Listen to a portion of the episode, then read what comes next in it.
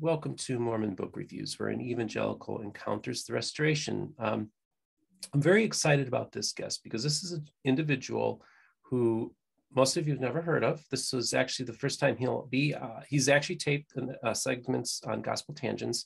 They'll be coming out later this year, but this will actually be the first time to an American audience that, uh, that uh, we'll be introducing a gentleman named Matthew Gill. Welcome to the program. Thank you for having me. Good to be here. And uh, I just want to read a little bit of his biography. Um, he's Matthew is 43 years old and has been happily married to Vicky for 21 years. Uh, he has three uh, boys, ages 18, 11, and seven. Oh boy, I don't know how you do it. I was, and he was raised, born and raised in the Church of Jesus Christ of Latter-day Saints. Uh, but he has uh, he has begun a church uh, called the Restored Branch of Jesus Christ. It was established in October of 2006. Um, he says it's been a roller coaster ride.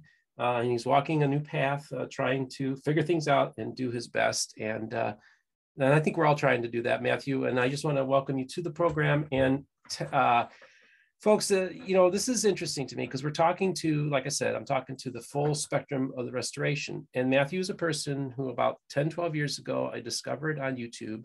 Now, who is this guy? And he's a prophet and he has found a lost records that of a lost civilization in in the British Isles, and uh, it sounds like a very familiar story. Um, but before we get there, Matthew, I think it's important that we talk about your background. Tell me about where you were born um, and your your religious faith journey leading up to the restoration of your church.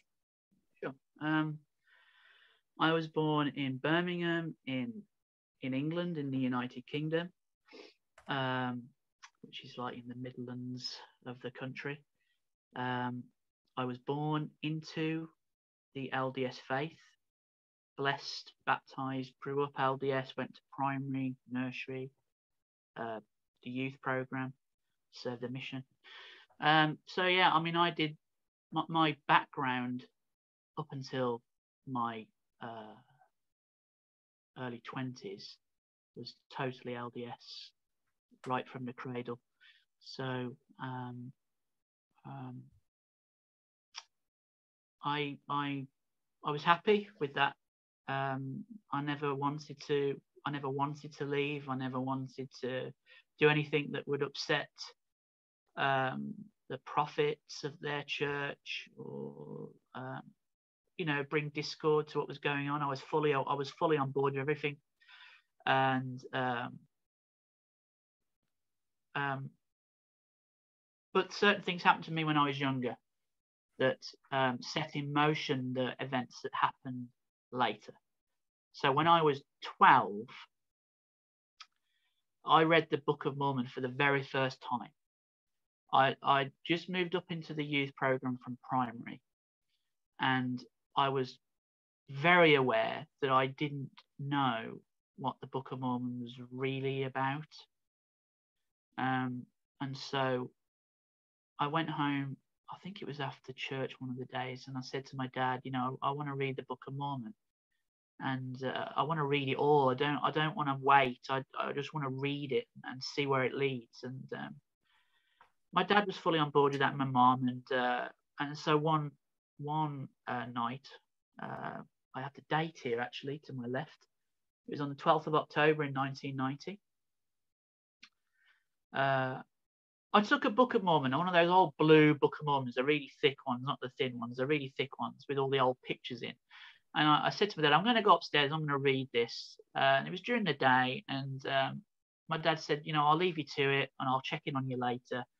And so I just went to my room and just, you know, got stuff, you know, snacks and drink. And so I wouldn't have to go anywhere apart from the bathroom. And uh, just read, I just started to read. And um, I, you know, I fell into this rhythm of reading the Book of Mormon for the very first time, and uh, it was um, it was it was um, an eye-opening experience. I was learning about things that um, I'd never really given much thought to before, um, and that got me thinking about Joseph Smith and the implications of all of that and and it, this went on throughout the night, throughout throughout the afternoon and the night, and it got to the point where I think I was, uh, I don't know, maybe third Nephi, maybe, and um, I was beat. I was just, you know, well, that's it. I, I tried my best. I couldn't read the whole thing in one sitting, so I I was going to go go to bed, and I tried to I tried to get out of my bed to turn all the lights off, and I found that uh, whatever it was, there was a power holding me down, and I couldn't breathe, and I, I felt I felt as if it was really heavy, and uh, I can still feel it now. It, it, was like a heavy weight, and I was struggling against this weight, and um, I just said, "Help, help me, help me, please help me." I wasn't saying it to anybody in particular. I don't think. Just help me. And uh, I was lifted. This weight was lifted, and I, I, sprang out of bed, you know, and I was like, "What? What was that? What? What just happened?" And uh, it just struck my mind. I, I, need to start. I need to continue reading the book, even if it takes me all night. I'm, I'm dead beat, but I've got, you know, I'm going to do it. My dad came in and said, "You're okay." I said, "Yeah, but I've had this experience. I want to just continue reading." He said, "Well, we're going to bed. You know, take care of yourself," type thing. And um, I just continued reading, read, read, read, read, read. Uh, obviously slowly. I was only 12, but um, I got to the end of the book, and uh, it got to the um, the Moroni uh, promise at the end, where it asks you to read these things and pray about them to ask if they're not true. And so uh, I did. I, I decided I was going to do that and I remember it very well. I put the book, the Book of Mormon, on the the, the bedside cabinet, and got out of bed and knelt down the side of my bed on the left hand side of my bed, and I was in a pretty big room anyway, and um, I just started to pray. I just I, I wanted to know what was is this true because I've spent a lot of time investing in this. This thing happened to me. I couldn't breathe. What's going on? And as I was praying in that moment, I became conscious of a light to the left of me as I was kneeling against my bed. And at first, I didn't think much of it, but it got brighter until it was coming through my eyelids. My eyes were shut because I was praying. And uh, excuse me. And um, I opened my eyes and turned to my left, and I saw descending out of what I can only describe to people who've never seen it before as a brilliant white light. That's the best way I can describe it. And he, it, descended out of this brilliant white light until he came and rested just off the bedroom floor. Didn't touch the floor at the bottom, just rested off of it as if he was floating in the air and uh, he, he, this person had a, a, a, loose white gown on with a like a, a sash or a belt round the middle, and uh, he was holding in his hands what I assumed at the time were the plates, the, the golden plates. Okay, and um, he spoke to me, and uh, to cut a very very long story short, right uh, he basically invited me to come and turn the plates. Hmm. And uh, I was very hesitant to do that. And he said, basically, don't worry, nothing will happen. Come and turn the plate. So I, I got up from my kneeling position and went over to him and uh, very gingerly uh, pulled the leaf back on one of the plates and it was very uh, very pliable, very thin. Uh, not not not like you see in the artist depictions. They weren't all uniformed in uh, cut either, which is an interesting thing. But anyway, I pulled one back. It made a noise as I pulled it back, put it over, and um, as soon as I knew, as soon as I, I did that, I knew that this was this was um, true. That the that these plates were real, and I knew who the personage was. And um, he basically said to me, uh, to cut a very, very long story short again, um, uh, you've been very privileged to see this. Um, uh, the Book of Mormon is true. However, um, something stay stay faithful to the message. Because later in life something important will happen to you like what happened to joseph. And as a 12 year old you, you, tend to just you know you take that in and you okay. Uh, or, or, the message i got was stay faithful to the book of mormon really.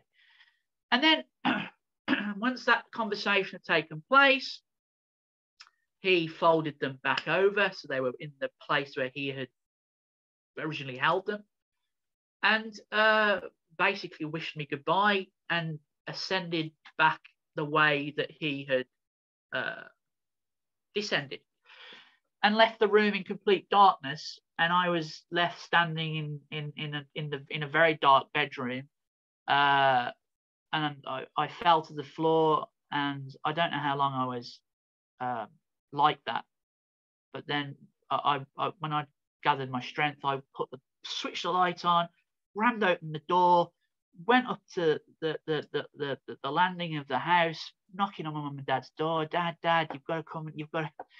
And then I got my dad up at some really really early hour, and uh, we had a chat. And I told him everything that happened. And uh, his first reaction to me was, "Well, I'll take your word for it. Um, you know, you're not given to telling me a lie." so um, and we'll, we'll go and see the bishop as soon as we can. And that before, was that. Okay, so this is really interesting, and I'm hearing this story for the first time. And so I, yeah. I want to have ask you a few questions. Uh, first of all, was this the edition of the Book of Mormon similar to the one that you read? That's exactly the one. Yeah. Yeah. Okay. And this is the very first book of my collection. Um, right. From, I stole from a Marriott hotel in high school. um, so you said you first of all was this the angel moroni that appeared to you yes yes okay. it was and you said that you actually handled and uh, turned the plates uh, i turned one leaf of one plate okay so tell me the characters mm-hmm. on the plates how mm-hmm. accurate mm-hmm. is is the characters document as a representation wow. i've been asked that many times bear in mind i was 12 um, and i wasn't really looking at the characters that closely um, I mean, I would probably say from my memory and, and looking at that character's document, I, I mean, I don't know. I wouldn't want to say they were re- really, really close, but I wouldn't want to say they were a mile off either. Um, I, I have I have some doubts about that character sheet anyway now, but um, there certainly were characters on the page. I remember that whether they're they, they weren't ex- all I would say is they weren't exactly the same as what's on the character sheet. Right, right. And, as, and, and, and, and many people pick holes at that. Go, well, you should have remembered. I was 12 years old. I was 12 right. years of age. I mean, this is a big thing that's happening to a 12 year old. Yeah. Um, I mean, I've, I've raised a 12 year old. Just believe me, I know their attention span isn't great. Uh, well, just real quick, when when you looked at the pages, how small was the uh, the writing? Like, were they were the were the words the the symbols no, very you, large? You, I, I could I could I could I could make out that there were characters on the on the actual sheet that I held. Mm-hmm. Um, and I, I mean, oh, I you see, the the plate itself for me wasn't that wasn't that big. I mean, people when they talk about the Book of Mormon, they always they always they always think they always talk about this huge piece of metal, and that just wasn't my experience. I mean, it wasn't small either, but it wasn't huge, and and, it, and, it, the, the the page was crammed. I mean, it wasn't there wasn't an empty space on the page. Um, uh, so I, all I knew is there were there were there were characters on that page that I couldn't read. Mm-hmm. Um, and I was very aware that I couldn't read them, but I, I, I was I didn't take that much notice of them. I was taking more notice of the white guy standing in front of me holding this in the first place, sure. asking me to turn a leaf of this thing over. And as as I was turning it, I was looking at him anyway, okay. up and down. And um, but it, as I say, that the, the the plate or the leaf I pulled over wasn't really that thick. I mean, it, I suppose if I'd if I'd have rattled it, you know, messed about with it, uh, it would have made a, a noise, a, a, a, rattling noise maybe. Um, I think I read somewhere that uh, somebody was it Emma Smith said it was there was maybe as sick as common tin. Um, I I would probably say that's probably not far off what I was holding, something that thick. Uh, I mean, certainly strong enough for me to take one hand and pull it over, but it wasn't like a sheet of really thick gold. So, and anyway, um, I don't think they're gold. Anyway, I don't. I don't think they are gold anyway. But that that's a different. That's okay. Different. So now there are people, you know, somebody who might be more naturalistic in their worldview, and they would say, okay, here you are. You're you're you're delving into the Book of Mormon. You're reading it. You have lack of sleep. Um, you're you're just you're focused on it, and sometimes people when they're like in these intense like moments that they sometimes might be um, prone to having hallucinations maybe just tell me was this a physical experience as real as being in the real world or was this like a visionary experience? No this this, this was as real as i could uh, understand it to be I, he certainly was there physically in the room um, it wasn't it wasn't like um, a, a, dream or uh, you know a closed dream or a vision in that sense. No, it was phys- He was physically in the room. Uh, I, I, tried to I've tried to explain to people before just about. It's very difficult for me to try and tell you the the the, the brightness of the whole thing. We had um we had some some people investigate the, the branch a while ago when we were talking about this, and they asked me to relate the experience, and they said, "Well, how bright was it?" And I was, I still struggle to try and explain how bright it really was.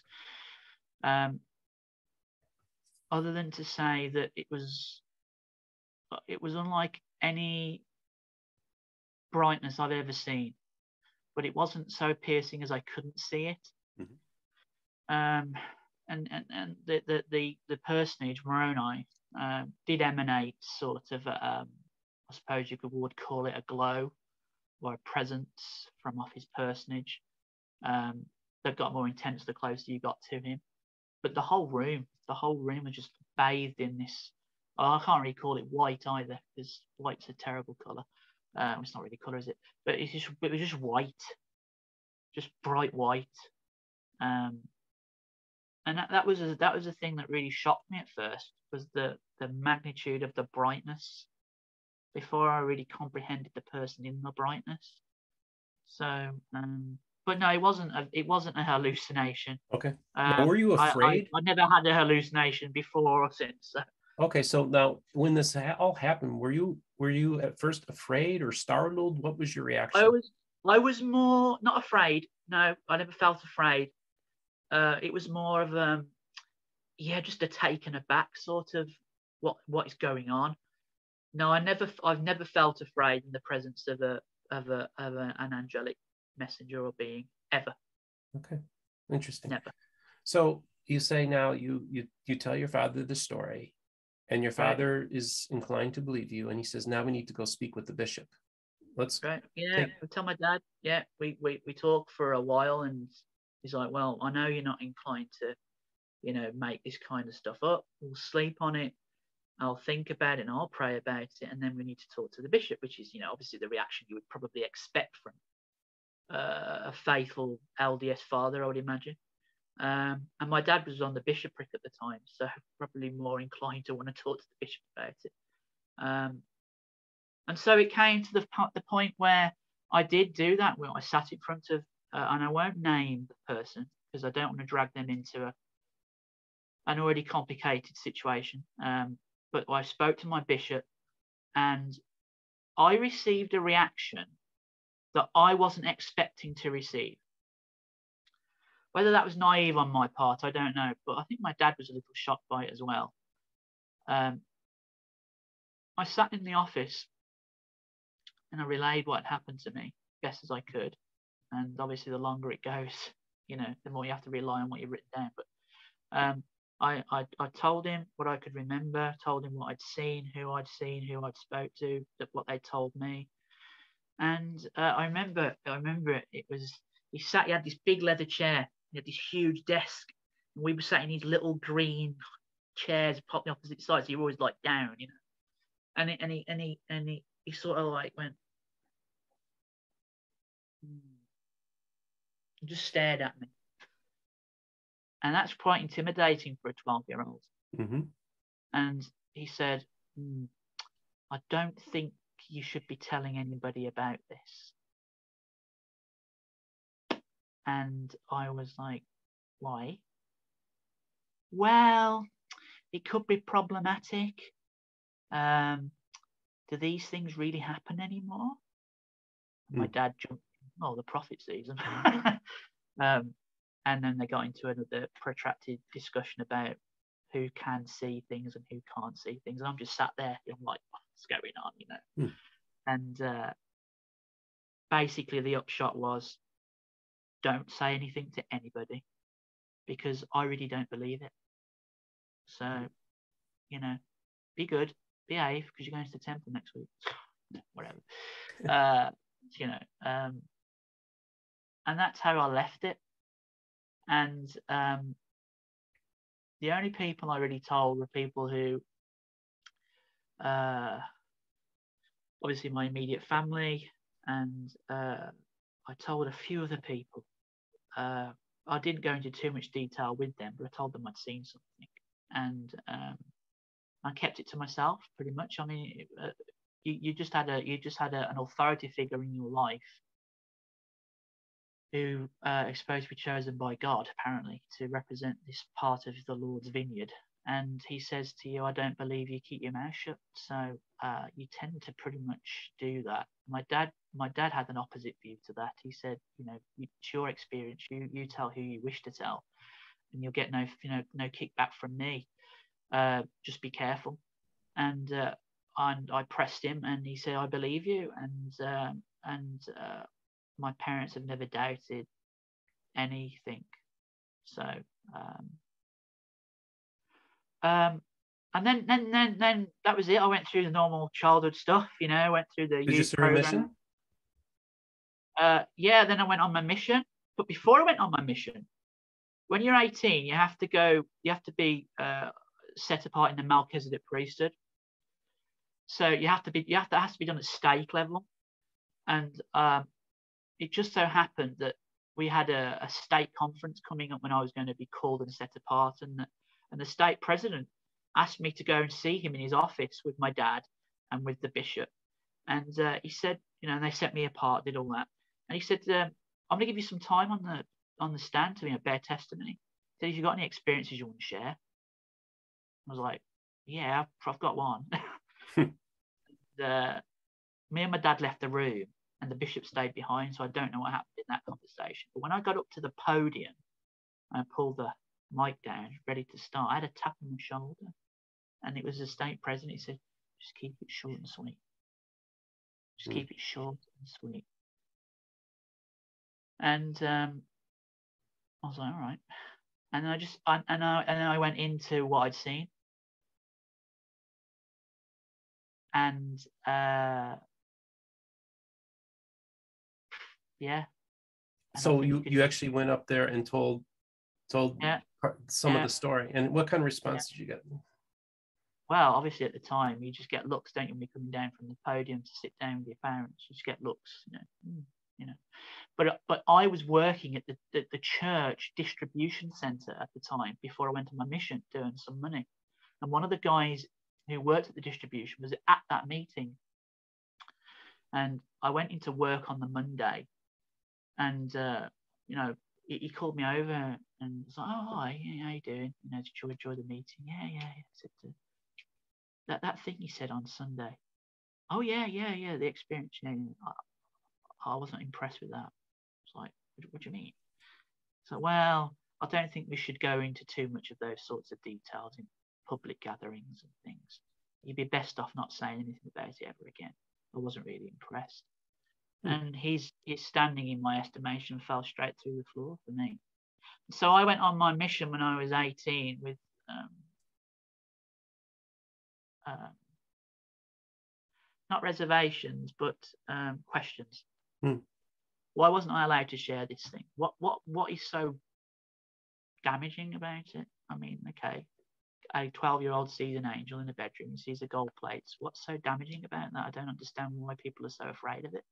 I still don't understand why people are so afraid of it. Um, and so out on my mission, you know, you go through experiences, don't you? And um, I didn't have a great mission anyway. I didn't really, I didn't, I didn't really enjoy the experience as much as I probably should have done. Um, and I came home early anyway. I only served 18 months, and I came back for health reasons. Hmm. Um, and uh, when I when I came back off my mission, I just just I just fell lockstep into everyday LDS life. You know, go back to church, get involved, uh, have whatever callings you're given, um, and then you just fall you just fall into a malaise of doing everything you normally do without really thinking about it. And that's the, that that was really the place I was in really. Uh, and I met Vicky at the distribution centre with my wife, and um, uh, we, you know, I, I told her about my experience, and she was on board with it. You know, she she was really accepting of it, and uh, got married in the temple. We moved, went to a new ward, had callings, elders quorum, mission pro, missionary youth. I had callings. I served okay. Went through the temple a couple of times with Vicky. Uh, we that became more and more increasingly un, uh, uh, uncomfortable. Uh, and then and then um, when was it?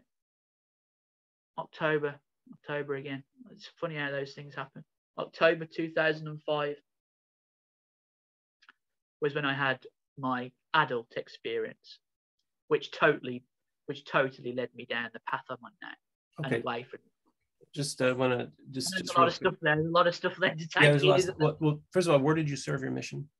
I served my mission in Ireland. Okay. Okay.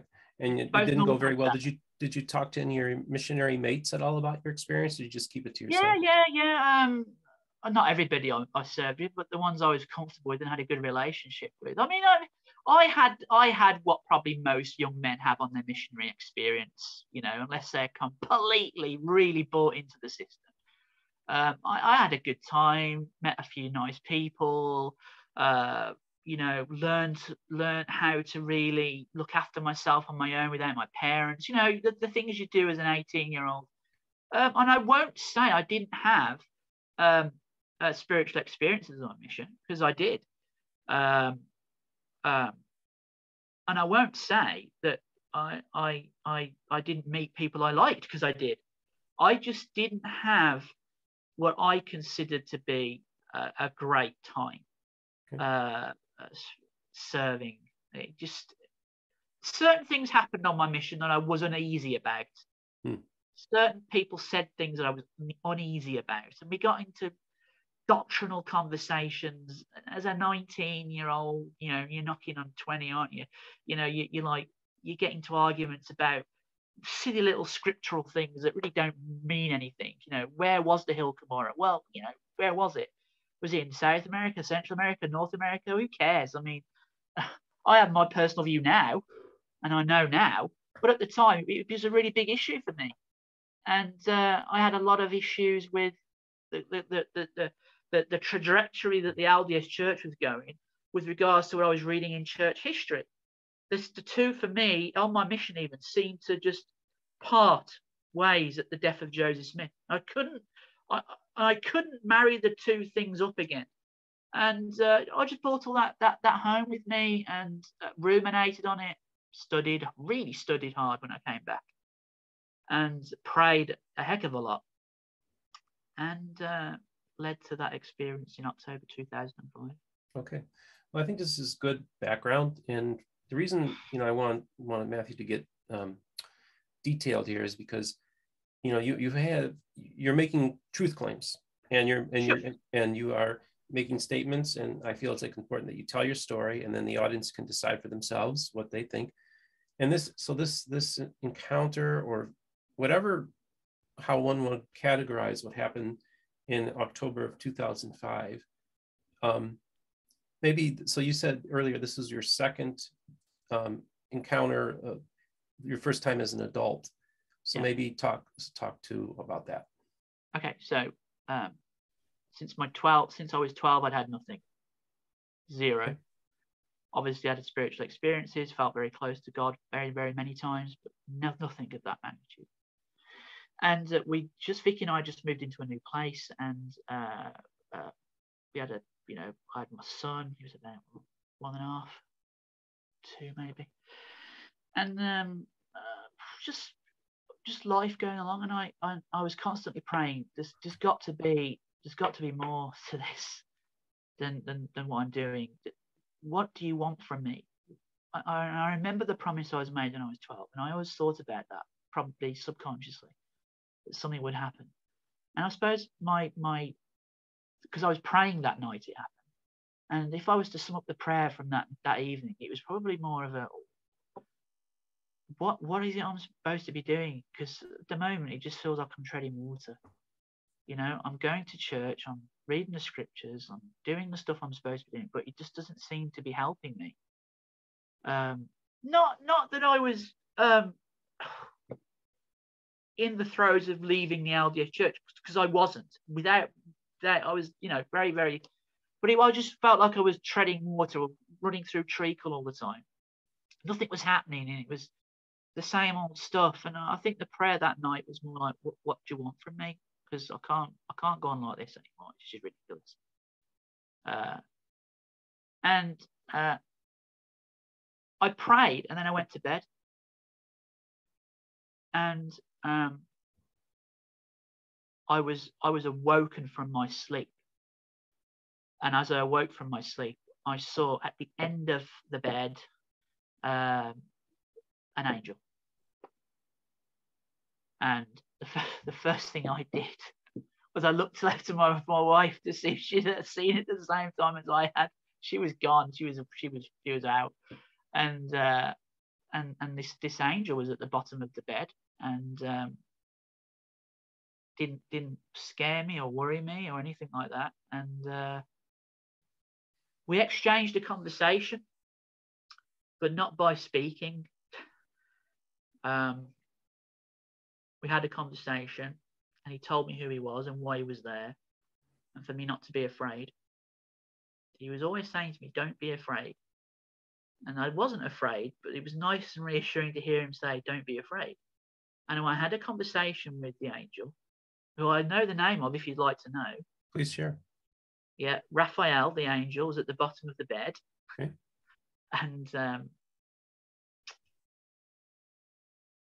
we had a conversation. I was sat up in bed and told me why he was there.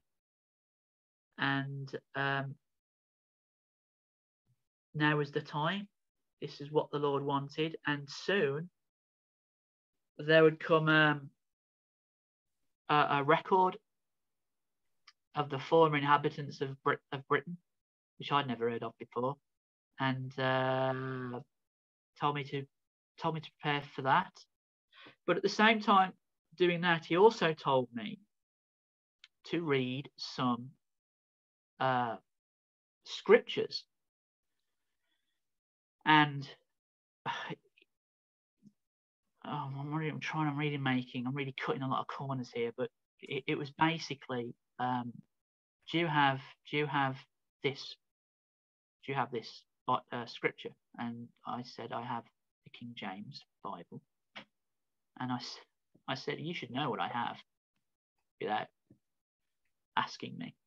And uh, he told me to go and look at um, uh, uh, section in the Doctrine and Covenants which dealt about uh, the, the, the dealt with the, the roles of the priesthood offices, the elders, the deacons, the elders, priests, teachers, and deacons, to read that fully and ask myself if I see any, any inaccuracies with what's going on that I'm doing. Uh, I was told to read again, which I'd already done anyway, t- numerous times, Third Nephi, all the way through. Uh, concentrate chiefly on uh, what the Lord says to the Nephites about other sheep he has, which are not of that fold, and then, then I was directed to um, read the creation story in the Bible, but not the Bible I had. I was told not to read that one. I was told to read from, and I was told to read from the inspired Joseph Smith translation of the Bible. Hmm. And I'd never, I didn't have one. I wouldn't even have known where to get hold of one. I wasn't even aware that they printed them, probably. Anyway, I took all this information, went away, uh, uh, told my wife what had happened, uh, read the scriptures, and then over the over the course of um, events, I had other other visitations from Raphael, which he would talk me through scripture, ask me questions about what I'd learned, what I hadn't learned. Uh, and there's a big period of time. So it's like October 2005 right through to July 2006. So it's, I mean, it's a fairly big period of time. And we're just talking about scriptures. We're talking about things that aren't in the scriptures. We're referencing, he's referencing material I've never heard of before. Well, let me Um, let me just um, you know what I find interesting is that it's it's it's the angel Raphael. Now Raphael is in Enoch, Mhm. and it's in the apocryphal Tobit or Deuterocanonical because that's in the Catholic Bible. Um, how familiar were you with Raphael before you had this visitation from him? The only reference I had to an angel called Raphael was in uh, the Doctrine and Covenants, Okay. Mhm. where he's mentioned once.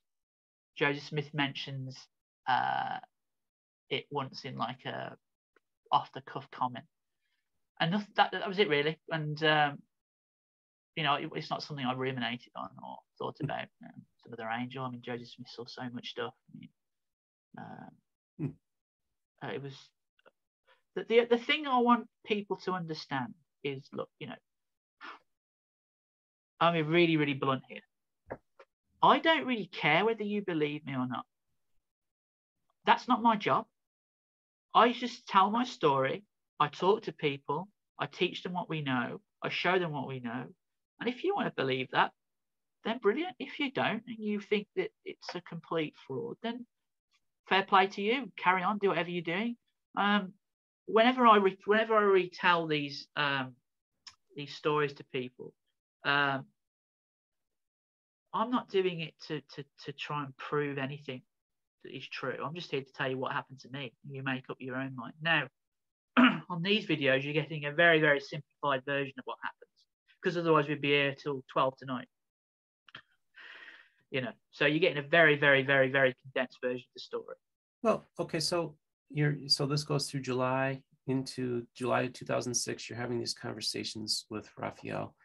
This and they're all documented. They're all documented in our doctrine and covenants. So okay. Yeah. And so and that's your own version every of the Doctrine and conversation, every conversation's in there. Yeah, Okay. And and that's your own version of the Doctrine and Covenants that you have. And and is that available as a PDF to people if they wanted to check it out? It can be. Yes. Okay. Yeah, I tend.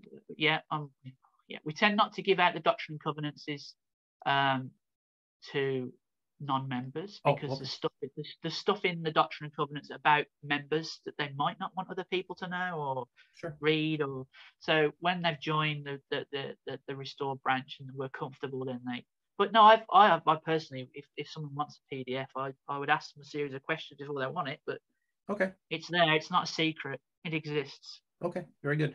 So let's, I guess, because you know, obviously, this is we're getting into the details here, which is fine, and I, I'm enjoying this conversation immensely.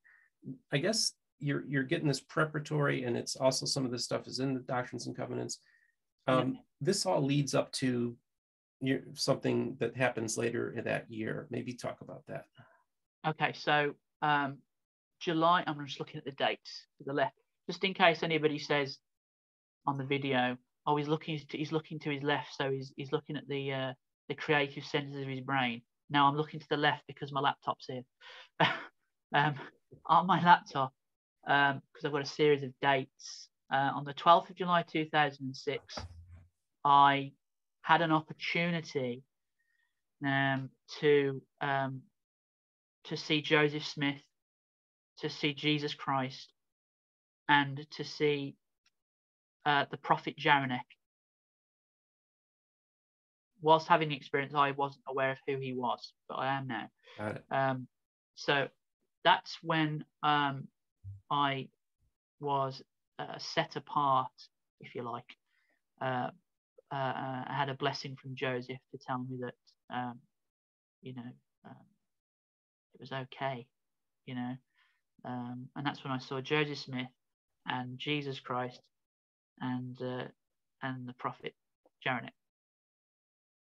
Jeraneck, that's a that's an interesting name. It's not familiar to most people, No. and you didn't know at the time who he was. Um, I guess this kind of just leads up to maybe you getting some knowledge or receiving some records about the Right. The, the civilization. so- Yeah. So so after after the July twelfth uh, um, experience, revelation, however you want to call it, um, on the sixteenth of August in two thousand six, um, I had a dream. This is a dream now, not a vision. Uh, and uh, in that dream, um, I saw Stonehenge, and above Stonehenge, I saw uh, an angel floating above the stones and the angel kept calling out come come come to this place. It's important you come to this place. Uh, you need to come here. You need to come here. And um, i woke up the next morning and said oh i've had this really weird dream about going to stonehenge. I think it's really important that we get down there. Um, my dad's like oh it's a heck of a long way to drive. Are you sure? I'm like well yeah i reckon we should get down there pretty sharpish. Like it's really important we're down there. And um, thought about it a couple of days. Then on the 19th of August, my dad, well, I said, you know, we've got to go. We've, we, this is ridiculous. I've had a dream again. We've got to go down there. Um, and so my dad, myself, and a friend of mine, um, who was involved in the early, the early work, um, went down to Stonehenge. And we didn't have a clue why we were going down to Stonehenge. other than you had this dream and you're being called to Stonehenge. So we we we we get to Wiltshire, which is a long way from where I'm living at the time, and um, we get to Stonehenge and uh, we pay to go through as you do, and um, we get to where the stones are. And my dad says, "I think we should pray about this before we go around because you know we drove a long way and we want something to be told to us if we're here." Uh, so my dad leads us in a prayer, and then we just walk off. And we go, we go round the stones.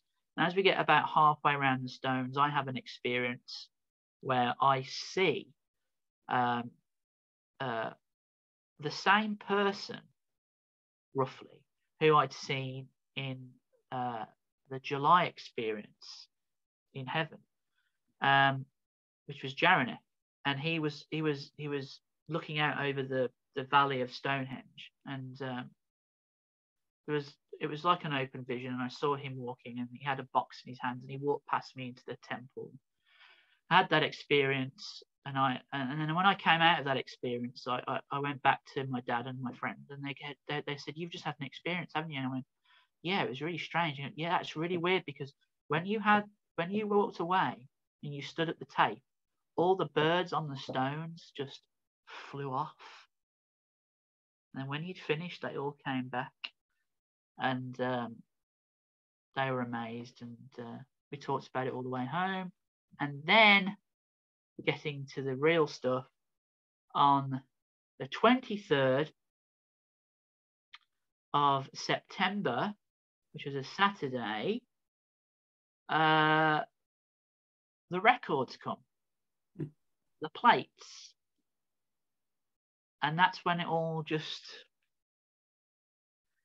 goes from you know experiences to this is well this is real this is this is wow yeah Okay, so amazing. you so you receive physical plates on September 23rd, 2006. uh yes Okay. Um, how did you get them?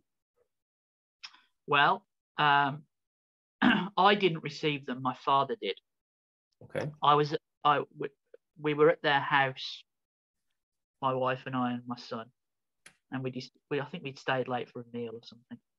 And my wife said i, I don't want to travel back. Let's just stay in the spare room. Or something. okay all right. And um I like to sleep in on a Saturday, so she was up early with Levi, and um, and I was in bed and I heard I heard a I heard a, a noise, a ruckus downstairs, and then all of a sudden, Matt, Matthew, Matthew, you've got to you've got to come down, you've got to come down. I was like, what's going on? And uh, my dad was calling, Matthew, you've got to come down, get, you know, get up. So I, I get up, get dressed, go down the stairs, and as I'm walking down the stairs, I see my dad. My dad's holding a, a box, a small wooden box. And I was like, "What's that?" He goes, "Vicky, Vicky found it." I was like, "Oh, okay." And Vicky goes, "Yeah." It was so weird. I went to open the front door, but as I opened the front door, I knew something was there. And um, then my dad saw what was there and he was like, Oh, I'll take care of this. I'll take care of this. And apparently, because I wasn't there, he said he saw a person walking away from the house who looked back at him as he had as he picked up the box off the off the off the doorstep, and um, he picked it up, brought it in the house, and that's when they started calling me. And I came downstairs, and my mum said, "I think you better go into the dining room and see what this is about." So uh, he and I went into the dining room, and we started. We had a discussion about what we should do. Should we open this thing uh, Matt, what's going on? I was like, I, I don't know. and he told me what happened. And I was like, okay, well, I think we should pray first before we open this thing because we don't know what's in it. We don't know what's, you know, all I know is that we were told we would have some records and now it looks like they're here. So we need to pray about this first. And we prayed and and I proceeded to open the box and examine what was in it. And that's when we found the uh, the two sets of, of records in the box with uh, what I call the, uh, the, the translators or interpreters. Uh, and then after we'd exam- examined them, we put everything back in the box. Okay, well, let's let me stop you there because this is we're talking about physicality and items. So you said we had talked earlier how you said you had one that was, I think you said 10 plates and another that was 24 plates. Mm-hmm. Both were made slightly different alloys, as I recall, different metals. Um, talk about those, but I also want you to describe to me these interpreters. What did they look like and how did they feel and what were they made out of? So um, the box was very small. Okay. okay. Don't imagine this big, huge wooden, but it was a very small box like like the size of a shoebox or what? Yeah, maybe it's a little bit smaller. Okay. But it was very crudely made. Uh, you, you could tell it was old, and had seen a bit of uh, wear and tear. Um, but that didn't really interest me as much as what was in the box. Um, anyway, the box is open. There, there was on on top of the box there was a small uh, package uh, a leather package, small leather package, say about yay big. Okay. So I take that off, put it on the table. Under that, there is another uh, package, which ends up being the 24 plates. Okay. So take that out the box, put that on the side. And underneath the 24 plates were another set of plates, but there was only 10 of them and they were instead of being uh, uh, what you call it, instead of instead of being that shape, they were that shape. Mm-hmm. Um, and so I took those out of the box, and then we examined them. And so the, the 24 plates were uh, like a, a, brass plate, um, and they were very thin, very, very, very uh, flexible. If you, you shook them, they'd make a metallic sound. Not that I did that very often, but made them type sound. There was uh, inscriptions on them all over the page. Turning it, inscriptions on that. And the same was for 24, just, just full of inscriptions. And then the, the, the, the set of templates was different. um, and it was in different writing as well. Um, the writing style was bigger, bolder, uh, and it was just different. And that those those those were like um, like a copper color, copper color. That makes sense. So it was like a brass and a copper color, um, and you could smell uh, on those especially the the smell of that coppery smell. Um, and then I examined those, and I knew they were totally totally different uh, just by looking at the uh, characters on the plates. Um, and then once I'd done that, uh, my dad said to me, "Well, we're going to open a smaller package," and I I was like, uh, "Yeah, yeah, just let me get my head around this first. So we on we unpacked the the the, the little leather pouch package, and they were the interpreters. Now, have you ever seen? The best way to describe them are um, what can I use as an example? Uh, have you ever seen the, the, movie The Name of the Rose? A long time ago, yeah. Mm-hmm. Yeah, yeah, with the glasses that had this like pointed. Uh, they were round, mm-hmm. huge round things, and okay. they're not like glasses. I, wear, I wear glasses, and nothing like that. Okay. And they, they were just these two big round uh, lenses, okay. and they were joined together with like a, an arch.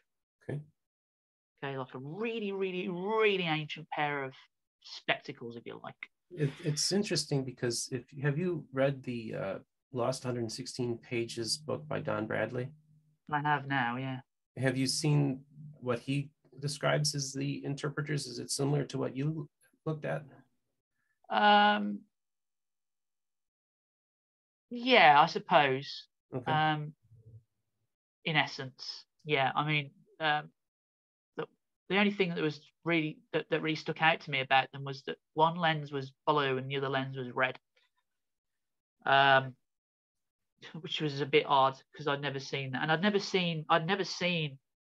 Uh, I keep saying glasses, but they're not really. I'd never seen anything like that big before. Mm-hmm. When I when I put them on, they were. I mean, they probably covered probably that much of my face, and uh, they didn't have any uh, mm-hmm. arms or anything. And that to be my, we had to figure an ingenious way of keeping them on while we were working, but uh, that's beside the point. So th- there was those, that was it. And then on the outside of the the the the, the lens around the around the um, the frame, if you like, were uh, inscriptions. Hmm. Um, and that's what was in the box: two sets of plates and a set of uh, interpreters. Okay, so you did you take any photographs? Did you or did you um, maybe maybe uh, artistic artistic renderings of these uh, items? Anything like I mean, that? I've I've been asked about photographs before, and I've always said no. I, I've not taken photographs of these things. I've I I was astute enough to know that they were special, and I was astute enough to know that there was a reason they'd come to me and nobody else, or at least to the people I knew and nobody else. Um, and so I didn't, just like I didn't whip my phone out and take a picture of an angel. I mean, I've been asked that before. Why don't you take a picture of the angel? Well, because you just don't do that, do you? Oh, hang on a second. I'm just going to get my phone and take a picture. I mean, it's, just, not a conversation you have, is it? Um, and and uh, there were other things there were other things going through my mind and everybody else's mind other than and this is going back to say 2006 um, uh, so it wasn't like you know we had iPhones. Let's flip an iPhone out and say oh, I've got a great iPhone but I, I just it just did never occur to me ever to go hang on a second. We've got to get a Polaroid of this. Just lay them out. It's never occurred that never occurred to me as being a really important thing to do um, I've had people draw pictures of of of uh, what they've seen, um, just for for their own um, you know records and stuff. Um, but I know I've ne- I never felt it necessary to take a picture. Um, I just didn't think it was something I should be doing with these things. Uh, pictures and photos and stuff like that. I mean, I was very careful about who I showed them to, let alone taking pictures and stuff, especially not putting them on the internet. Um, so I'm just curious because obviously you say there's multiple witnesses. How many people looked at them, maybe uh, touched them? How many would you say would these are witnesses to these? Okay, so there's uh, my father, uh, friend, uh, my mom. Uh,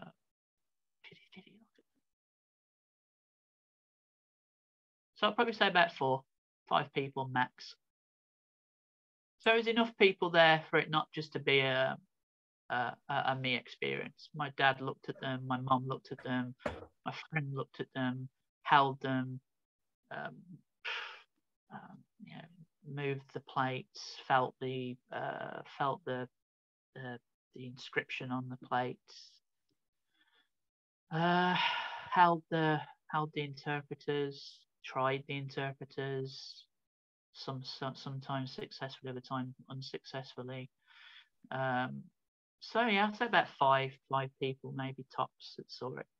Okay, so now do you have so um, before we get into the content and well, I mean this this would ultimately I, am guessing would become the book of Jeraneck. Do you have a witness statement like the three and the eight witnesses at the, in, in in your edition? Well, there's my statement, my father's statement, and my friend's statement, and my mom's statement. So, so you have four different separate statements. Uh-huh. Okay. Okay, very good. Telling that they've seen them and then you know this is what they think they are. Okay. Like okay. So okay, this is. I mean, you know, I'm. Uh, of course, I'm just very interested in hearing your story. This is fascinating to me, and of course, you know, it's. I guess the thing I want to emphasize is that to you, there's a there's a tangibility. This is real, physical plates.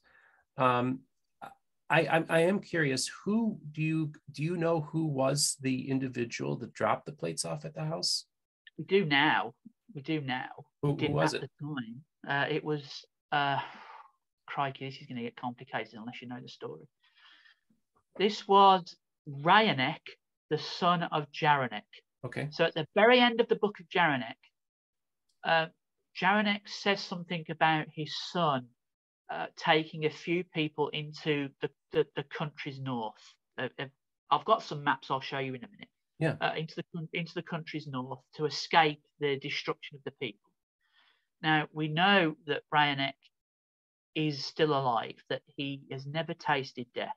Okay. A bit like I suppose uh, one of the three Nephites, mm-hmm. or uh, if you believe John the Revelator, maybe. Mm-hmm. Um, so he's still alive, and he was the one that brought his father's record to our house. Okay. Now, uh, we're an hour into this, and we just are getting started with the scripture. And I think what I'd like to do is for us to, I want you to briefly describe the translation process, how long it took, and then let's start talking about the book.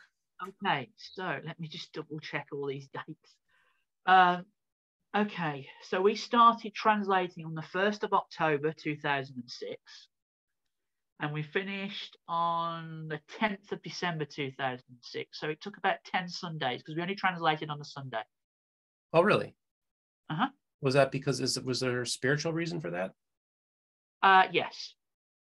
Um, I before before we started work on any anything, we we all took turns praying about it individually, and then we prayed together, the, the three us. Then we prayed together as a family about it, and then uh, other people who were involved who weren't family, we all prayed about it together, and um, we hadn't organised. We'd, we'd all left the LDS church by this point. Okay. Okay. So we'd all left the LDS church. We weren't tied to the LDS church in any way, shape, or form at this point and we hadn't we we hadn't organized ourselves into a, a, an organization or anything of that kind and um, questions started to be asked by by my dad and other people look you know we've got these plates um, uh, what are we going to do about you know uh, sacrament and stuff how's it so we we prayed about when we should translate and we were told definitely translate on sunday after you've partaken of the sacrament. And we went back and said, well, we don't partake of the sacrament because we're not organized as a as a as an organization. So we don't none of that's in place. So um, on the behest of my father, not mine, I went back to the Lord and said, Is it is this if we formed an organization, is this something you would be comfortable with us doing? Is this something you would allow us to do and you would be okay with us doing? And uh, I got a reply that um, it, would it would be okay for us to organize ourselves into some kind of church but it had to be we had to do certain things uh, before we could you know organize ourselves so the, the, the, the, translation really fitted into us having our very first uh, branch meetings and then we'd have our branch meetings, finish Sunday school, have say about 20 minutes break, and then go into translating after Sunday uh, after Sunday school. And then we probably spend about um, I want to say about an hour, hour and a half uh, translating material. But during that translation process, things would happen that would that would that would cause you to stop. So it wouldn't be a continue a continual one hour translation process for example, um, my that the person involved with us at the time, who will remain remain nameless because for various reasons, but um, he was involved. He he had experiences where he saw his mother and he wanted to talk about that. And my father saw his father and we saw Joseph Smith. And there was there was these comings and goings in the room while we were translating, and um, and then of course the translation process itself, which I'll, I'll get to now, um, uh, we, I'd have the, the, I'll take the 24 plates, which are the main, which is the main book of Jeraneck. So I have the, I have the plate in front of me, or the book in front of me, if you like, and I would, you, uh, where the interpreters or the translators, and um, from um, from right to left, uh, I would see above or below the character uh, either a word or a sentence. And then if a word or a sentence, a sentence wasn't appropriate, I would be shown a scene to explain the scene rather than to read the scene. Um, so either a word or a sentence, or I would actually see and explain to them what I'm seeing, and then they would write that down. Okay, so this is a partially a literal translation where you're translating words, but it seems to be it's also visionary in that you yes. are this. So you're you're you're encountering and engaging these plates, yep. and it's almost as if as you're reading it, the story comes alive, and then right. you're describing that to them. Sure, because because because um, there maybe wouldn't be a direct English translation of the word or the sentence that would fully convey the meaning of what he was trying to say. So the best way to do that was for them to show me. Um, and then I would say, this is what I'm seeing, this is who's speaking, blah, blah, blah, and then write that down. Uh, but the majority of the time, it was taken directly from the plates. I mean, that, that visionary experience only happened, uh, you know, with each plate, probably maybe two or three times. Mm. Uh, but the rest was actually, you know, from off the the the plate I was working with or the page I was working with. Um, so the 24... and then they, the, the, my, my, my dad and my friend would sit either side and they would just write what I said huh. or what I explained. So. Um, and so they were handwriting it? They weren't typing it like on a computer or anything? They, you, you no, felt it had to be written down? Yeah, well, it was just the easiest thing for us to do. Um, okay. You know, pads of paper. Um, you don't have to worry about your battery going out or anything. So it's just just write, just write. Use your hands, just write. Don't worry about full stops or paragraphs. Just just write. And did you did you record them? Did you do audio recordings of these as well? Um, when we initially did it, no, we didn't. My dad suggested we do that uh, on a later project. Okay. That we worked on but not not for the book of Jeraneck. No, we we we pretty much kept it pretty basic um, and which was basically two people writing down what I said. uh, and then sometimes, sometimes uh, they would say to me, "Well, uh, can we look?" Hmm. And I'd be like, "Yeah, sure, if you really want to." And I would put the interpreter on, and and sometimes they would see something, and they would say what they're seeing, and then it would disappear, or uh, sometimes they just wouldn't be able to do it. Um, uh, so it was a very uh, hit and miss for those those two. But for me, it wasn't a hit and miss thing. It was it was it was it was pretty. I mean, I don't want to sound like like arrogant or anything, but it was a pretty simple process. There was nothing complicated about it. Hmm. So okay, so the twenty-four plates are the Book of Jeraneck, and what about the ten plates? What are those? Okay, at the back of the Book of Jeraneck, uh, the very end of uh, the actual book itself, there is what's known as, and I'm looking at it now, the records of the religious practices of the followers of God. And on those 10 plates were uh, the basic workings of their general theology.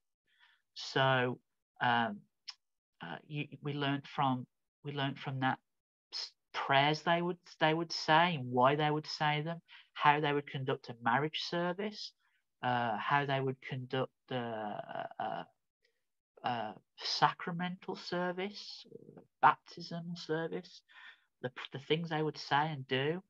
Uh, so everything to do with their basic theology. If you were if you hadn't read the book of Jeraneck, you could read the, the ten plates theology and you could pretty much pick up what they were doing. Okay, so this is kind of how Moroni at the end of the Book of Mormon kind of describes like how to do like a church and Yeah. how it's supposed. Okay, Yeah, similar. Yeah. okay, so let's just you you uh, you you you wanted to show some slides. I think why don't you just kind of give us a an outline of the story of the Book of Jeraneck? Okay. Okay, well, I'm going to try and show you some slides. Sure. So just just bear with me Yeah, here. no problem. Um, um, And Matthew, are you are you open for coming back for a second uh, interview? I am. Yeah. Okay, because I, I I have a feeling we've gotten so deeply involved in this whole thing, it might be worth you coming on because I think we're, we're going to talk about your scriptures, and then I think what we like to do is talk about.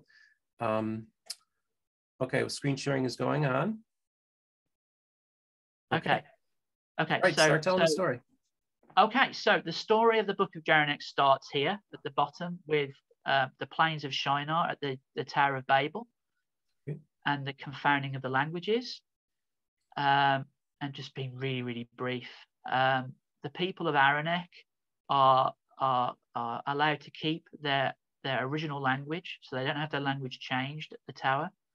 They are aware of uh, the Jaredites at the same time. And what happens after the destruction of the Tower of Babel is they move northward. Um, they skirt the eastern part of Turkey. They go across the Ural Mountains into, I suppose, what you would call uh, the Caucasus region of Russia today. Um, they stop um, near the, the Volga River. And at the Volga River, they split off into two separate people groups. So uh, at the Volga River, Aranek dies and gives the leadership of his people to his son Sharonek. However, his elder son Lionek believes that he should have had the birthright. So there's some falling out. He ta- Lionek takes his people further eastwards into uh, what would be today Kazakhstan area. Sharonek takes his people westward through uh, uh, the Ukraine, um, um, parts of northern Hungary, uh, basically across into to Western Europe until they reach uh, Carnac in Brittany in France. And at that point, they're commanded to build some ships, which they do. And they sail off into the Bay of Biscay, not quite hitting the Atlantic Ocean.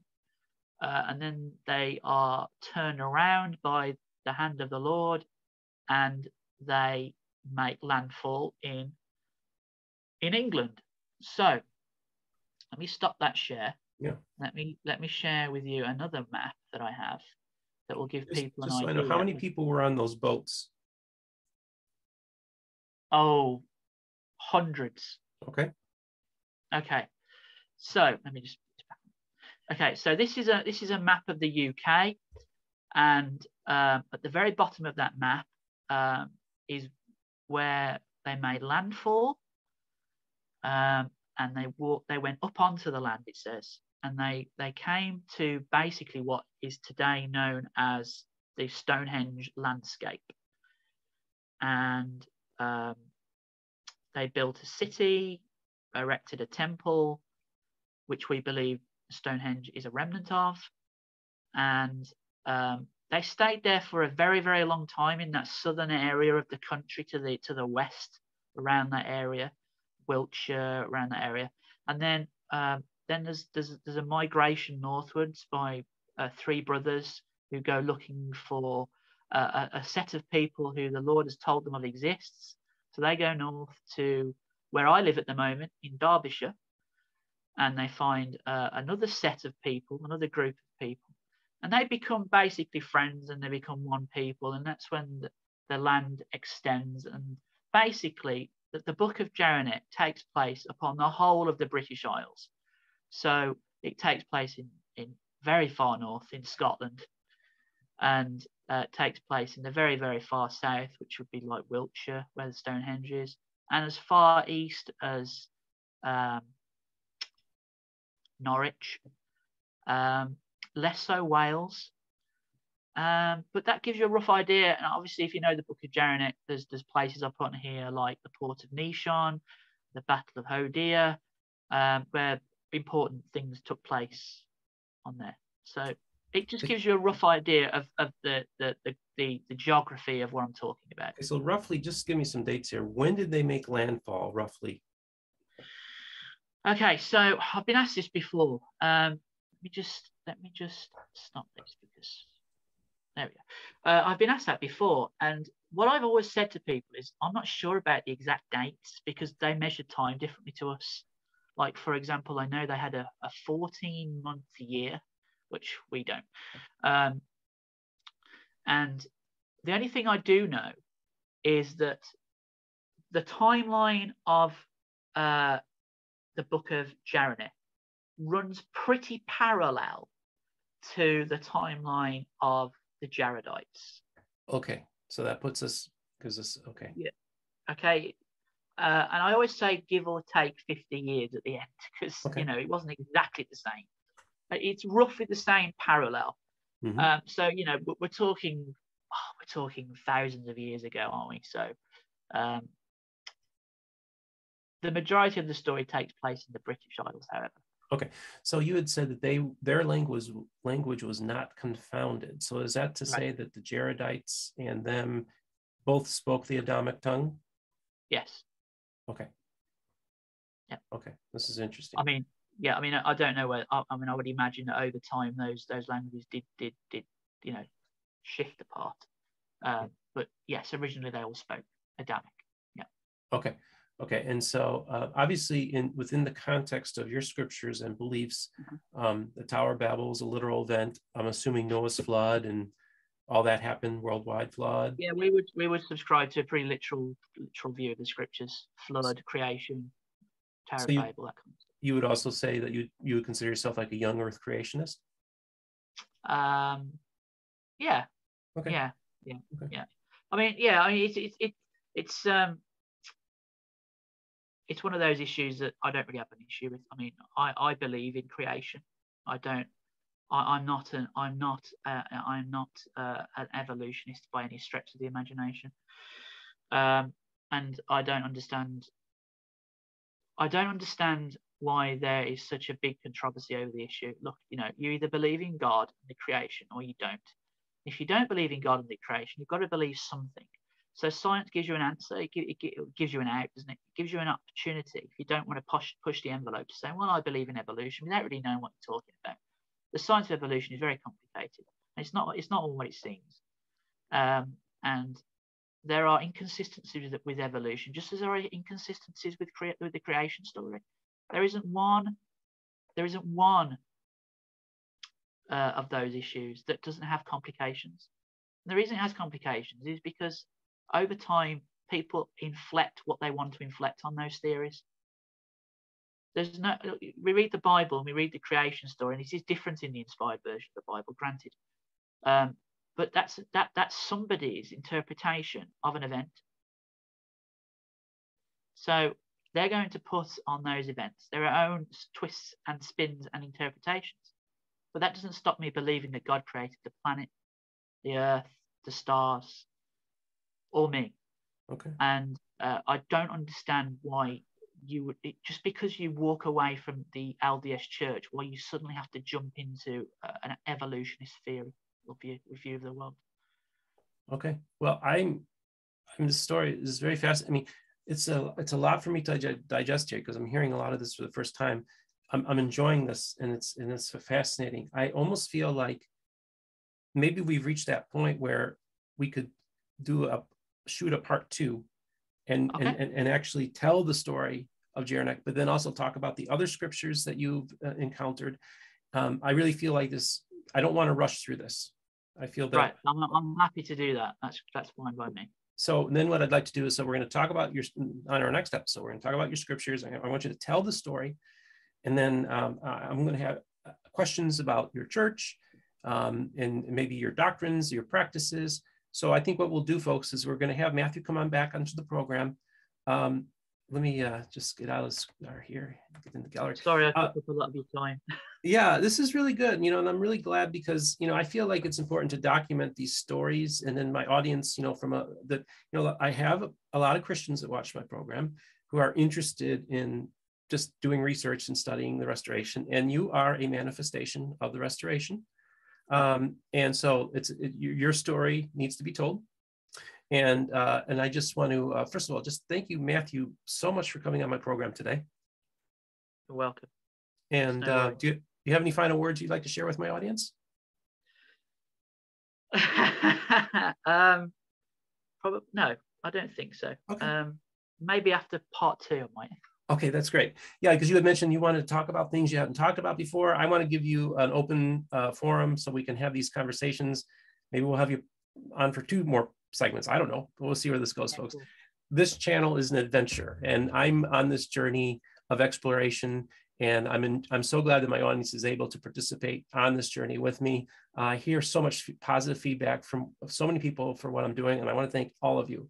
I just want to remind everybody to like and subscribe, and don't forget to hit the notification button to be informed when the new episode comes out. Also, we are on all the major platforms Apple, Spotify, and Google. Uh, Anthony's in the process of getting it updated, and hopefully, we'll get everything up and running soon. Um, also, those of you who want to support the channel on Patreon, uh, and I also want to thank those of you who are donating to the channel. Thank you so much for your uh, your patronage. It is greatly appreciated, and it helps uh, us upgrade equipment and also uh, finance uh, uh, travel expenses as well. So thank you so much. So I just want to remind people to have yourself a great day and uh, God bless. And thanks again, Matthew, for coming on.